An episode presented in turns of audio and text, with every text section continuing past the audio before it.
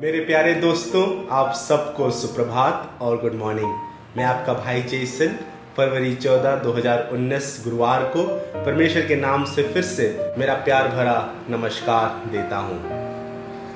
कल दैनिक शुभ संदेश नहीं था, उसका एक कारण था, कल सवेरे फिर से एक बार आईसीपीएफ पुणे के द्वारा आयोजित किया गया एक स्कूल सामाजिक जागरूकता कार्यक्रम में भाग लेने के लिए परमेश्वर ने एक मौका दिया। और उसमें परमेश्वर का वो शुभ संदेश बांटने के लिए परमेश्वर ने फिर से सहायता की। कल जब हम स्कूल में गए और कार्यक्रम सब पेश करने के बाद जब वहाँ की प्रिंसिपल ने आकर आखिर में कुछ बात हमसे कही और जिस प्रकार उस स्कूल का नाम था, उस स्कूल के प्रिंसिपल ने हमें सम्मानित करते हुए, धन्यवाद करते हुए कुछ अंकुर हमारे हाथ में थमाए और कहा यह अंकुर आप जाकर लगाओ ताकि आप हमेशा हमें याद कर सको जब ये अंकुर बढ़कर एक पौधा होगा और इसमें से फूल और फल निकलेंगे। और जब मैं उस अंकुर को मेरे हाथों में पकड़ा हुआ था, तब मेरा ध्यान परमेश्वर के ओर भी गया और मुझे ये बात ज्ञात हुई कि हम जो इस धरती में हैं वो परमेश्वर के ओर से लगाए गए एक अंकुर के समान हैं। हम सब भिन्न भिन्न क्षेत्र से आते हैं, भिन्न भिन्न चरित्र रखते हैं, भिन्न भिन्न योग्यताओं को रखते हैं, लेकिन हम सब परमेश्वर के द्वारा लगाए गए एक अंकुर के समान ही हैं। हम जो वो अंकुर हैं यदि परमेश्वर में लगाए नहीं गए तो कई बार हम वो फूल और वो फल को हम उत्पन्न नहीं कर सकते जो परमेश्वर वाकई में हमारे जीवन से चाहता है। कई बार हम एक अंकुर बनकर इधर उधर लगने की कोशिश करते हैं, एक जगह टिके नहीं रहते।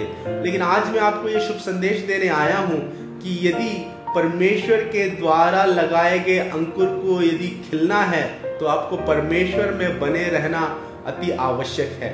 यदि आप परमेश्वर में ना बने रहकर इधर उधर भटकेंगे, इधर उधर चलेंगे तो हम वो फूल और वो फल उत्पन्न नहीं कर सकते। बाइबल में एक खूबसूरत सा वचन है, भजन संहिता। उसका पहला अध्याय में इस प्रकार लिखा है कि धन्य है वो मनुष्य जो दुष्टों की युक्ति नहीं मानता, पापियों के मार्ग पर नहीं चलता और ठट्टा उड़ाने वाले के मंडली में नहीं बैठता। और ये धन्य मनुष्य उस नदी के किनारे में लगाए गए उस वृक्ष के समान है, जो अपने ऋतु में फलता है और जिसके पत्ते कभी मुरझाते नहीं। ये कितनी खूबसूरत सी बात है। परमेश्वर जब हमें एक अंकुर के समान इस दुनिया में रखा है, हमें तीन बातों को मानना काफ़ी ज़रूरी है। हमें दुष्टों की युक्ति में कभी नहीं हमें दुष्टों की युक्ति कभी नहीं मानना, हमें पापियों के मार्ग में कभी नहीं चलना और हमें ठट्टा उड़ाने वालों की मंडली में कभी नहीं बैठना। ये तीन चीज़ परमेश्वर की ओर से कभी नहीं है। परमेश्वर कभी भी दुष्टता का परमेश्वर नहीं है।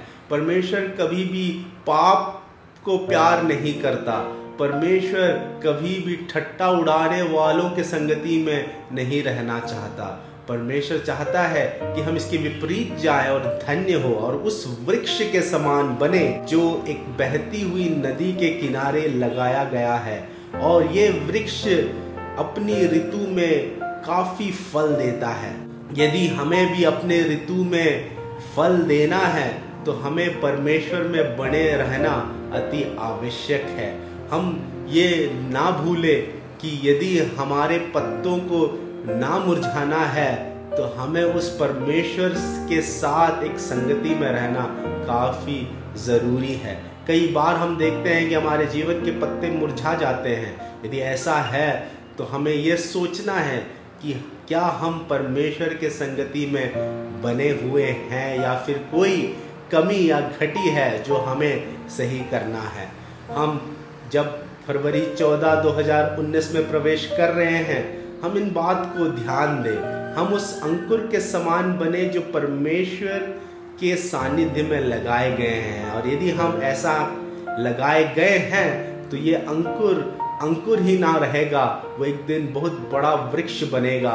और इस वृक्ष में काफ़ी फूल आएँगे, काफ़ी फल आएँगे, और इस वृक्ष के पत्ते कभी नहीं मुरझाएँगे। ये बात को यदि हम ध्यान देकर मनन करें और इसके अनुसार चले परमेश्वर हमें आशीषित करना चाहता है। ये ना भूले कि हमारा एक उद्देश्य है। परमेश्वर चाहता है कि हम जो एक अंकुर के समान इस दुनिया में लगाए गए हैं, हम काफ़ी लोगों के लिए एक आशीष का कारण बने और परमेश्वर के प्यार को उन लोगों के साथ बांट सके जिन्होंने अब तक परमेश्वर का प्यार नहीं सुना है। परमेश्वर का शुभ संदेश यही है और परमेश्वर ने अपने बेटे यीशु मसीह को इस दुनिया में इसी कारण भेजा था कि ये जो अंकुर है, ये नाश ना हो जाए, वरन एक फलवंत वृक्ष बने और जिसके पत्ते कभी ना मुरझाए। यीशु मसीह जब हमारे जीवन में आता है तो हमें एक नई सृष्टि बनाता है। वो चाहता है कि हम एक नए अंकुर के समान बढ़े परमेश्वर में लगाए जाए और एक फलवंत वृक्ष बने और हमारे पत्ते कभी ना मुरझाए।